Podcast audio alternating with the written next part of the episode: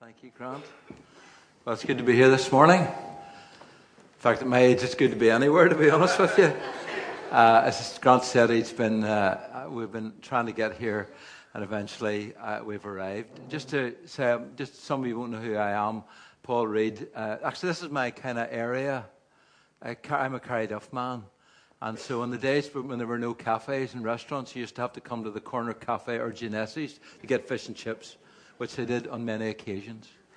Uh, I've got uh, Alistair and Keith. Uh, we're going to do a bit of ministry afterwards. Alistair and Keith are long term friends, just so you, you can relax with them.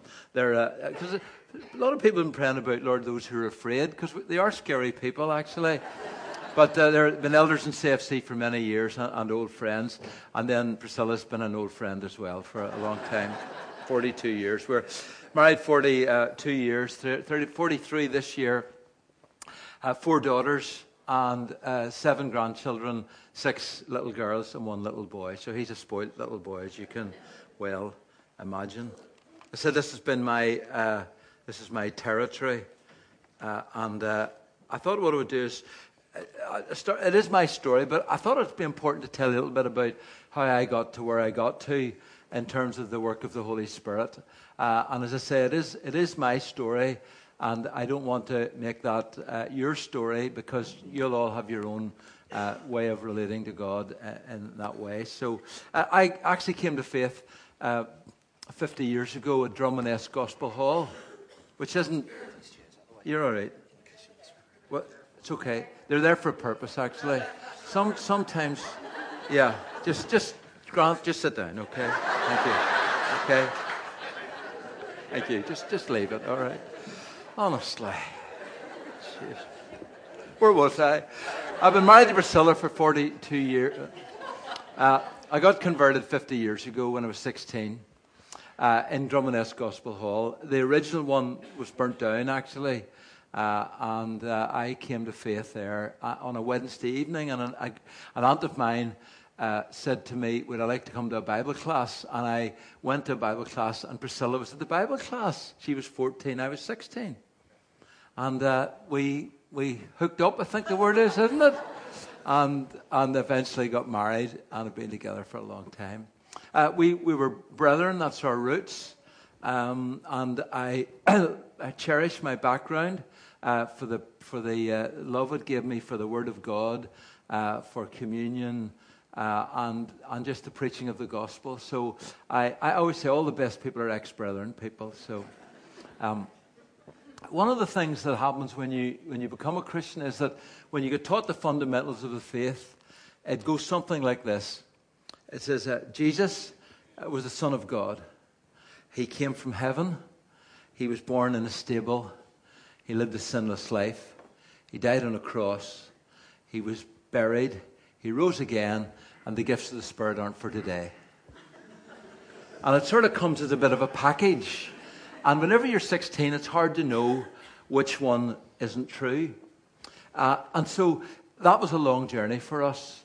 Uh, and uh, we, I suppose we uh, came in contact with the charismatic, early charismatic movement. We, Priscilla and I dared to go to a thing called, some of you might remember it, called Come Together. Pat Boone came to Belfast some of you might even remember Pat Boone.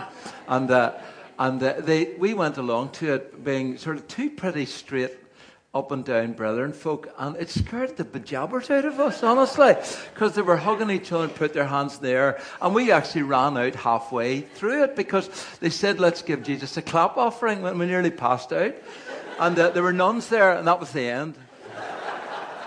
honestly, it nearly finished us off, uh, and uh, so we were, uh, and then my sister uh, came home from uh, a trip away, and she got filled with the Spirit, and we thought she'd completely lost her, her marbles. And we began to look at the whole subject. And then I began, I was pretty active in preaching even then, and began to do weekends for young people on saying why the gifts of the Holy Spirit and the gifts of the Spirit aren't for today. And so it, it's been a pretty long journey for us. Uh, we started a house church in 1981. Uh, there were 11 of us to start with, and uh, in two years, there were eight of us, so it wasn't exactly a success story. Was, that's, that's, true, really. And of course, what happened was in the middle of it all, we, we were the, I, I would say, we were the only non charismatic house church in the world. And uh, we, we uh, began to explore the things of the Spirit. Uh, we went to Spring Harvest in the early 80s, and I uh, went along to a seminar with, by Rob White, who eventually became the, uh, was the leader of uh, Youth for Christ and he was talking on this Holy Spirit. So I went along to criticize. So this is my kind of story. And, and uh, he, he started off by saying, I was brethren and proud of it.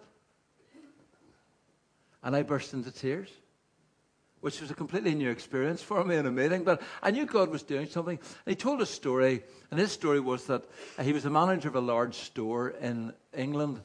And his, the doorman uh, was from the traveling community. Uh, but he was Pentecostal, and so Rob took every opportunity to put him down. And eventually, the story is that Rob, for some whatever happened, Rob had to invite the doorman up to his office. Didn't have to. He invited the doorman up to his office, where he laid hands on him. And Rob said it was quiet. Uh, he said nothing happened immediately, but it, it changed his life. And uh, and he began to talk about the Holy, the work, work of the Holy Spirit. I want to get very personal here because it is my story. So he said, if you would like to be, and he called it baptism in the Holy Spirit. I, am going to interchangeably use the word filled in baptism, so please don't get hung up on that. And uh, he, he said, if you'd like to be filled with the Holy Spirit, would you stand up? So I stood up. First time, second time ever in my life, I stood up in a meeting. And, uh, and there were so many people. It wasn't late at night. There was nobody playing the keyboard. Uh, and it was, in, it was the middle of the day. It was snowing. Actually, it was really, it was, it was a, so it was completely Baltic. And, and uh, so I stood up and he said, I'm just going to pray for you from the front. And we'll see what happens. And, uh, and he prayed and I began to speak in another language, tongues. At least I assume that that's what it was, you know, because it wasn't really clear. I remember thinking to myself, I don't quite know what I'm doing here. And, uh, I, and I don't believe in this anyway. And I sort of felt the Lord reassure me that He did, so don't worry about it. And uh, I, I went, then went back to the chalet after the meeting and told Priscilla about my experience.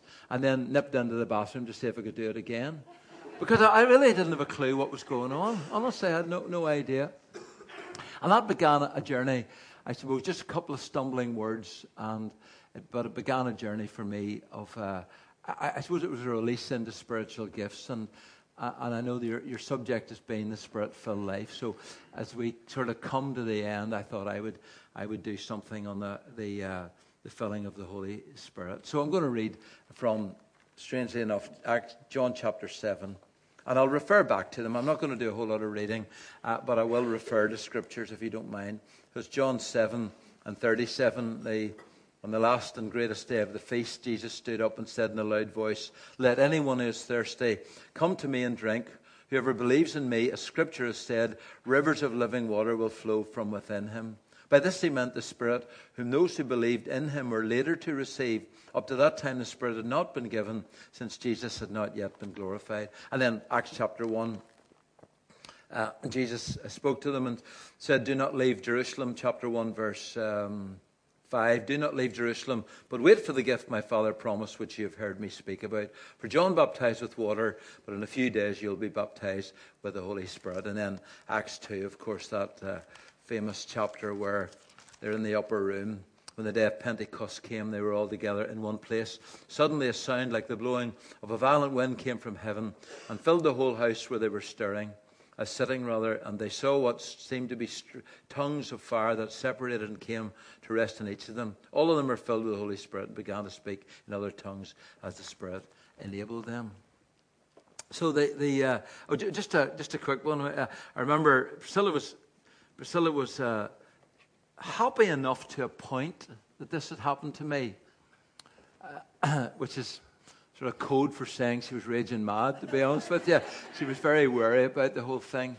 And her logic was that if, uh, if her father, who was a much better man than I would ever be, uh, didn't speak in tongues, why did I need to?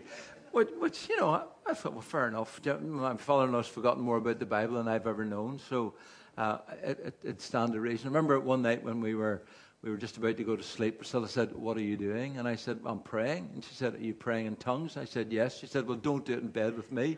So, so uh, it kind of gives you, and a bit, a little bit later, Priscilla's going to tell you uh, her own story, uh, and uh, it, it kind of gives you an idea of where we were coming from. So the disciples were gathered in the upper room.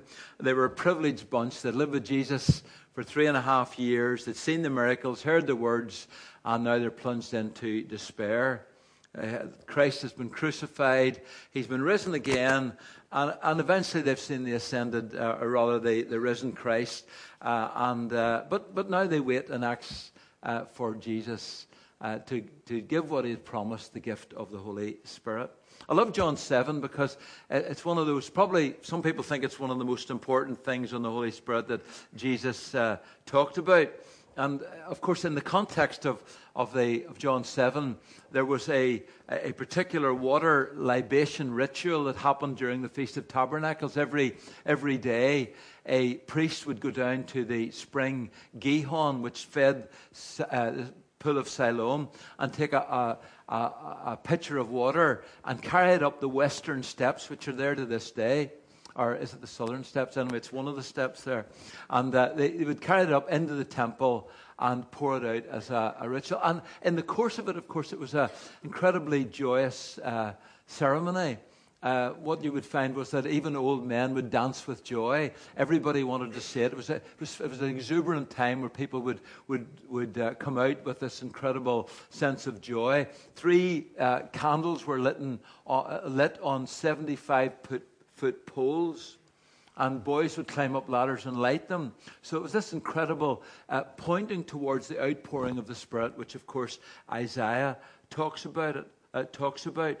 Uh, it was a wonderful occasion that nobody wanted to miss, and and so uh, in that context, you see Jesus standing up on the last day of the feast. So you can imagine what's happening in the middle of this ceremony of people and crowds cheering and shouting.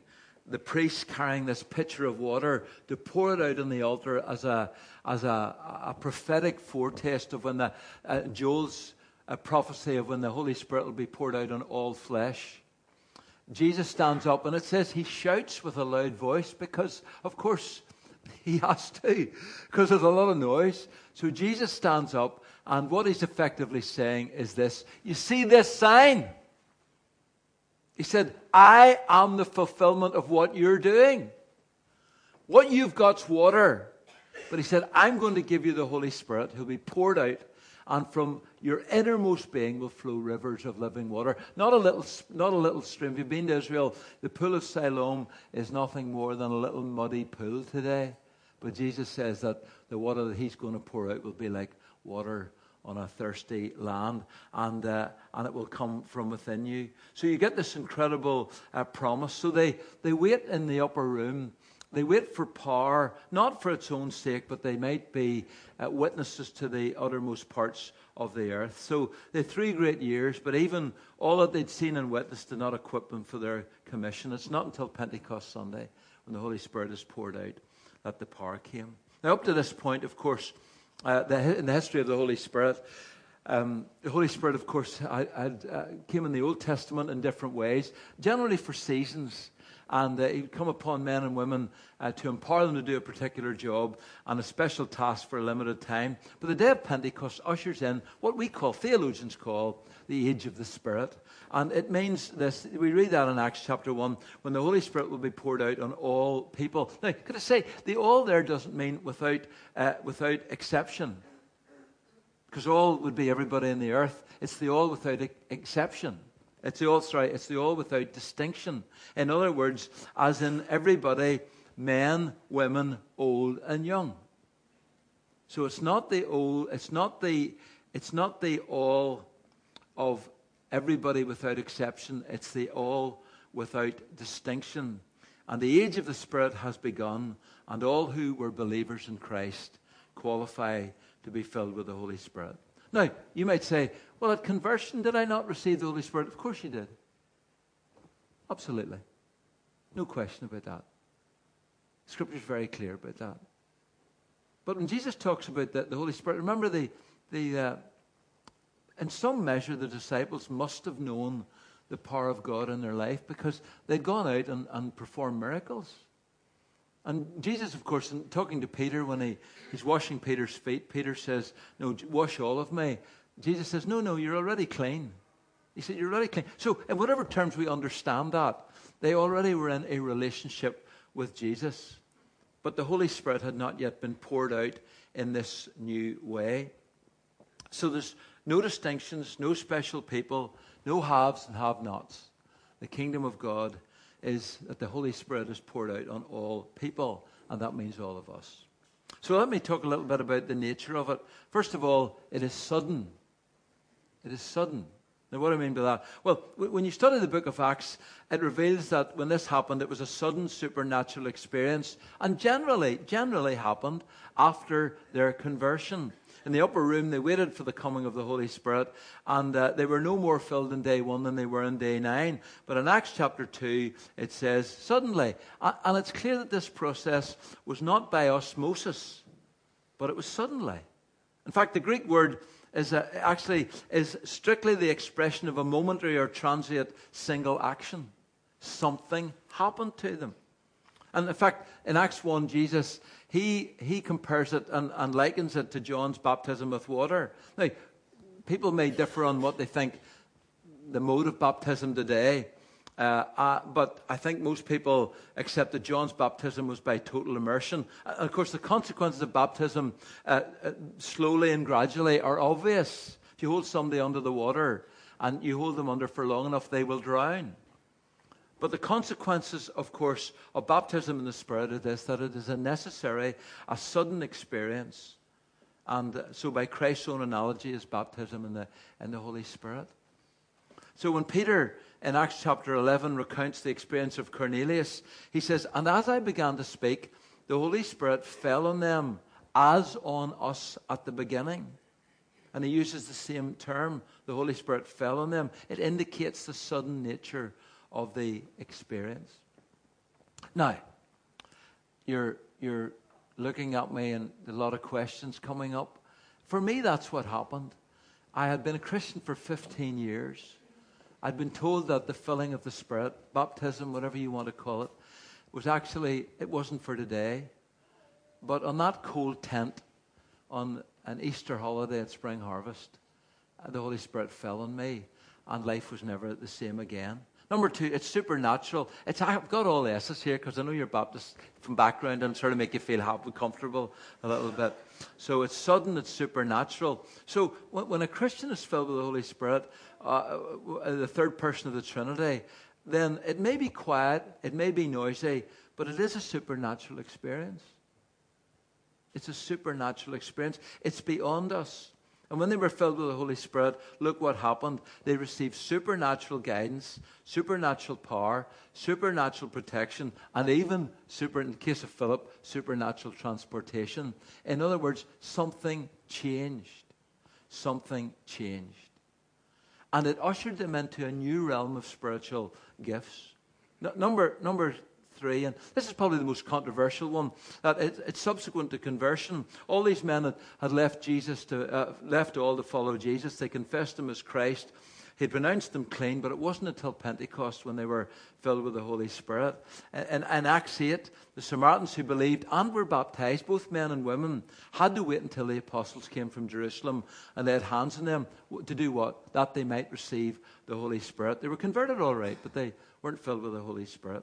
And the same is true in Acts 10. When they heard and believed, the Holy Spirit fell on them. On that occasion, it comes pretty close to conversion, and we're not quite sure, and I'm not trying to read anything into it. But uh, you find that at Peter, they, they receive the Lord, they get converted, whatever you want to call it, and Peter sees something happen to them. As Peter says, as it happened to us at the beginning. And in Acts chapter 19, I think it's probably obvious that these people, people weren't Christians, actually. They were seekers. But uh, what happens is they, Paul tells them about Jesus. They believe and are baptized in water, and then he lays hands on them, and the Holy Spirit comes upon them. So the Holy Spirit, the gift of the Holy Spirit, in terms of the filling of the Holy Spirit, is a sudden supernatural event which can't come after subsequent to conversion. And the evidence of it is speech This is making you really nervous today, isn't it? But the, the evidence of speech, because there had to be evidence that something had happened. Now, I, am not going to read anything into this here. I'm going to, I'll, I'll, be careful about it. But on the occasion where there is evidence, it's always speech. In Acts chapter 2, it's speaking in tongues. The evidence that something happened was that they spoke in tongues. In, in Acts chapter 8, nothing's recorded. But the fact that Simon the sorcerer wanted to give the apostles money to buy the gift of what they could give must shows us that something happened. There was something happened, but we're not told. And, and uh, that's when they laid the hands the, his hands on the Samaritan, something happened, and he wanted the power that he could do the same thing. He saw something that he wanted. In Acts 10, it, it's again, Peter says, as the same thing happened to them as happened to us. So, so in Acts tongue, in Acts 10 rather, it's tongues and they praise God. And uh, in fact, in Acts 10, they, they were astonished. Paul, when Peter's recounting the story, he tells the story happens, uh, the, the um, incident happens, and then he tells the story. And he says, We were astonished because the very same thing that happened to us happened to them. And then in Acts chapter 19, it says they spoke in tongues and they prophesied. So somewhere along the line, I want to, I, please, I'm not trying to read things in. I'm just, I'm just trying to say, when you have a supernatural experience with God, something happens. You know, and, and that, that can, you know, I, I remember for us, it was whenever I stood up that day, I was afraid something would happen and afraid nothing would happen. You know, it was one of those ones, oh goodness, what's going to happen here? But there was a, something changed in, in our lives. And uh, so for, for these guys, they were released into a new praise language, often accompanied by prophesying. And the purpose is power and praise. The, the first point is that they were filled with the Holy Spirit, that we might worship God with our spirits. I think as I read through it, it's the, it's the only gift, a private gift of tongues, personal prayer language is the only gift that's for you and, and uh, that's to, to, be used for. There's a public gift of tongues, which I actually think not everybody has. But I think that there's the great privilege of being able to speak in tongues that every believer has the privilege of.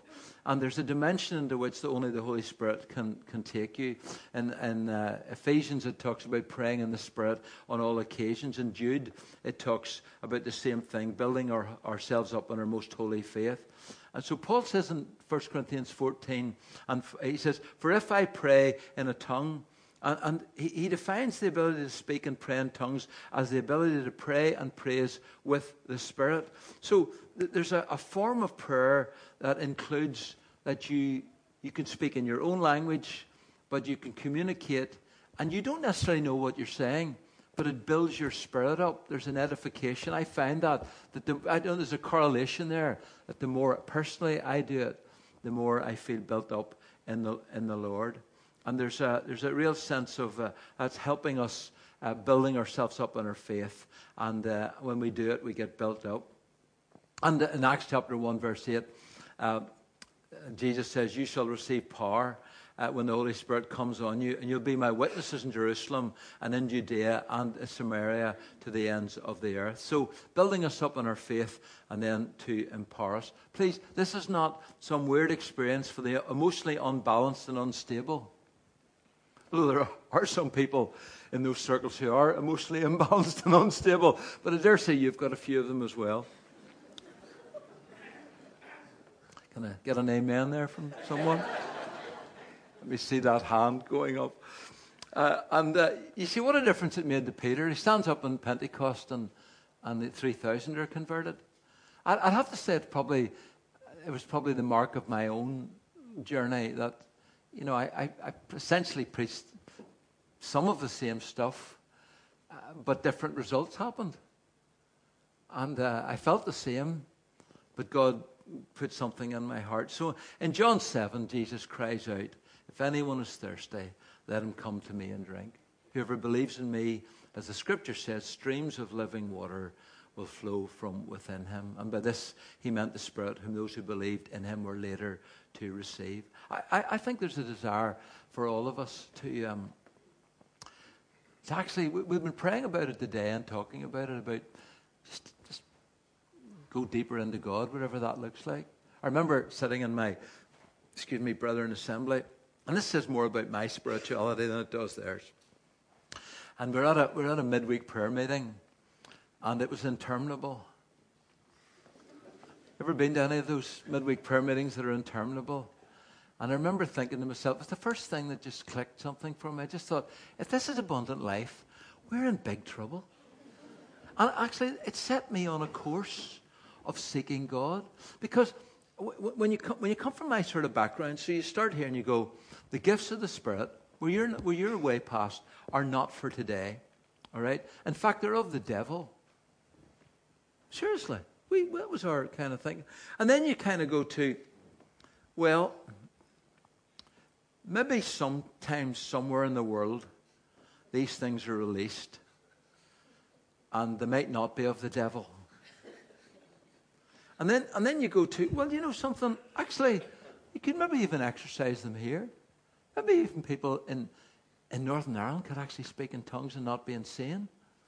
Do you, do you, understand? And then you, and then, and then you go to well, and this is where most of us get stuck, and I certainly did. When you come, when you're in Northern Ireland, whatever you think you're, whatever you know about theology, they actually we are effectively reformed people. You know, that's, that's our fallback position, which is the sovereignty of God. In other words, if God wants to do this to me, he can. That's that. And honestly, you, you, you get the place where you go, well, okay, Lord. And I, you know, so I finally got the place when I went into that tent, well, well Lord, if, if these are for you, and I'm not sure that they are, then, then uh, you, can do, you can give it to me if you want to. And you know something, that, that, that sounds okay. Until you come to 1 Corinthians, where Paul says, eagerly desire spiritual gifts. We actually come to the point where you can go, actually, you know something?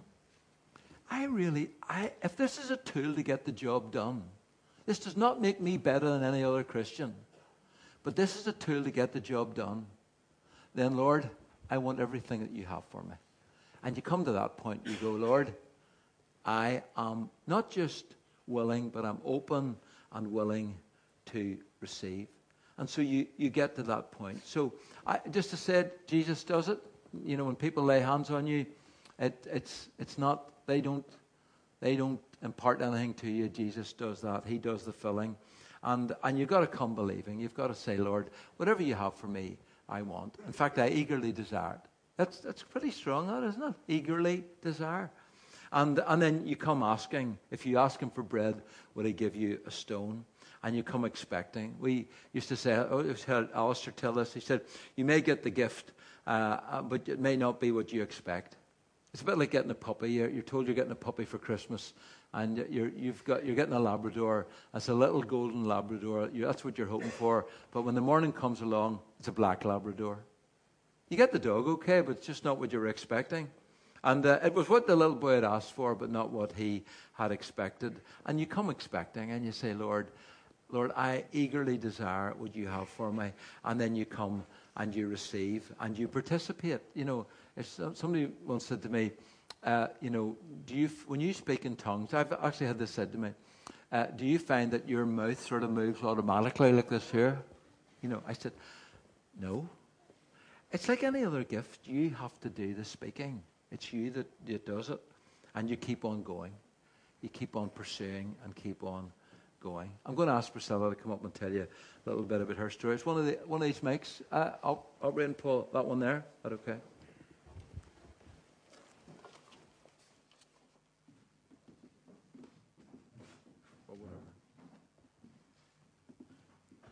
Well, Paul's told you a little bit about my um, reservations, I suppose, when he had this experience. And it probably was because um, I have an amazing parents who love Jesus, who brought me up to love Jesus.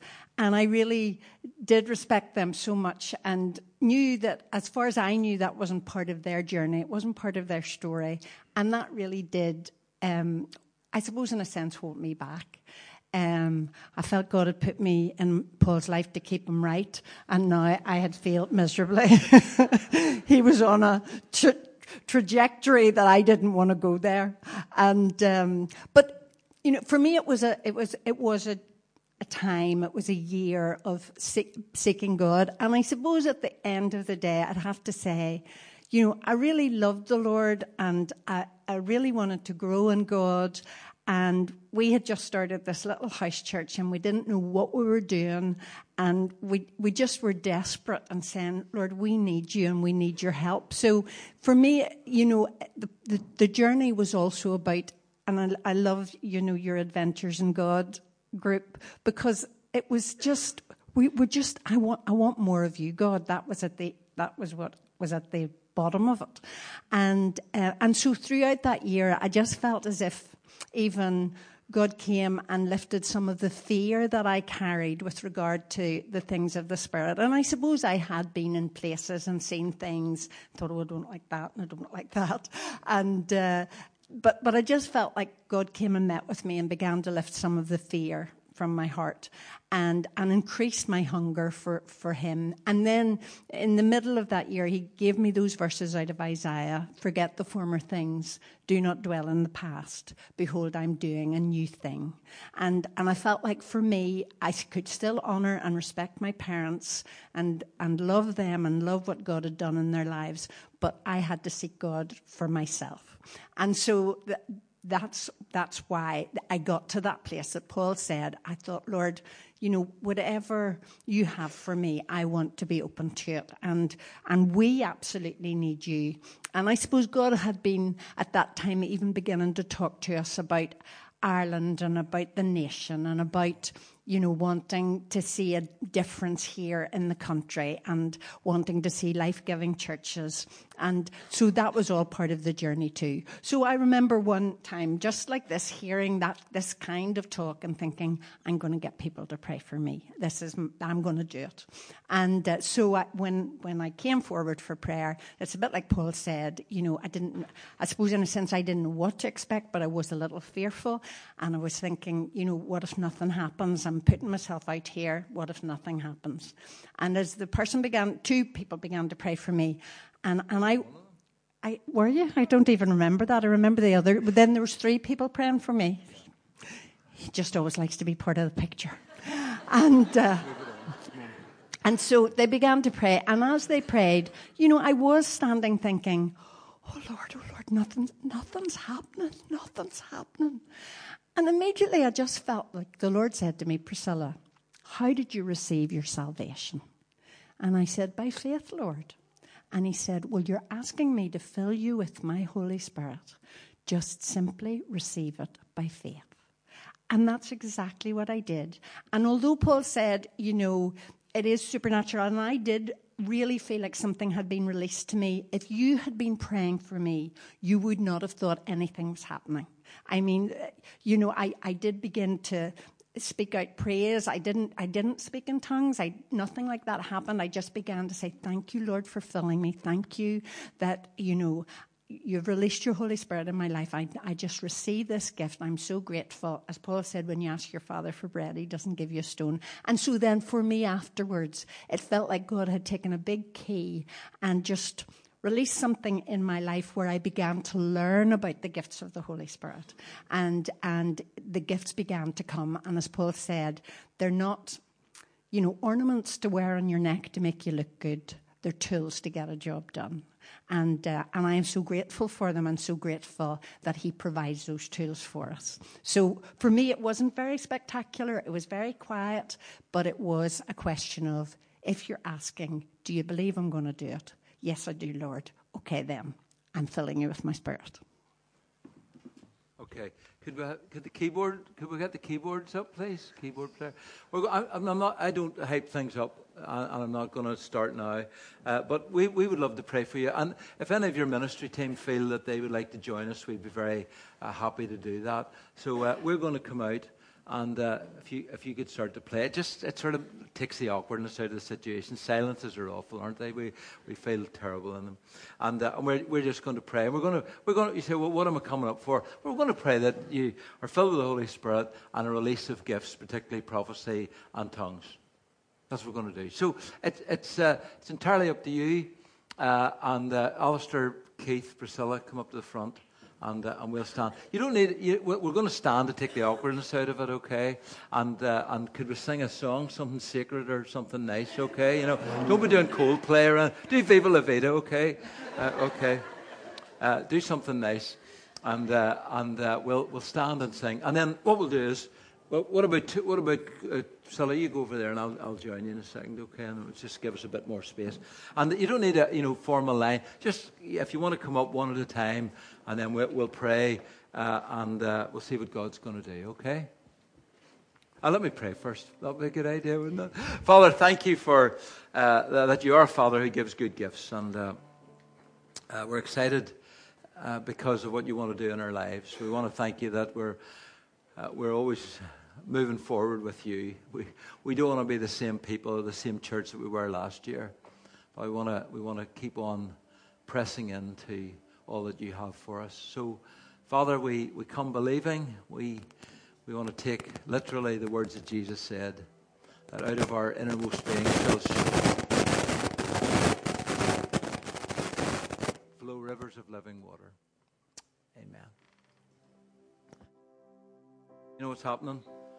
You are going to get out of your seat, okay, if you want to, and you're going to present yourself to one of these people, including me, and we will pray. And again, if some of our team would like to join us, that would be fantastic, okay? Stand, stand, stand.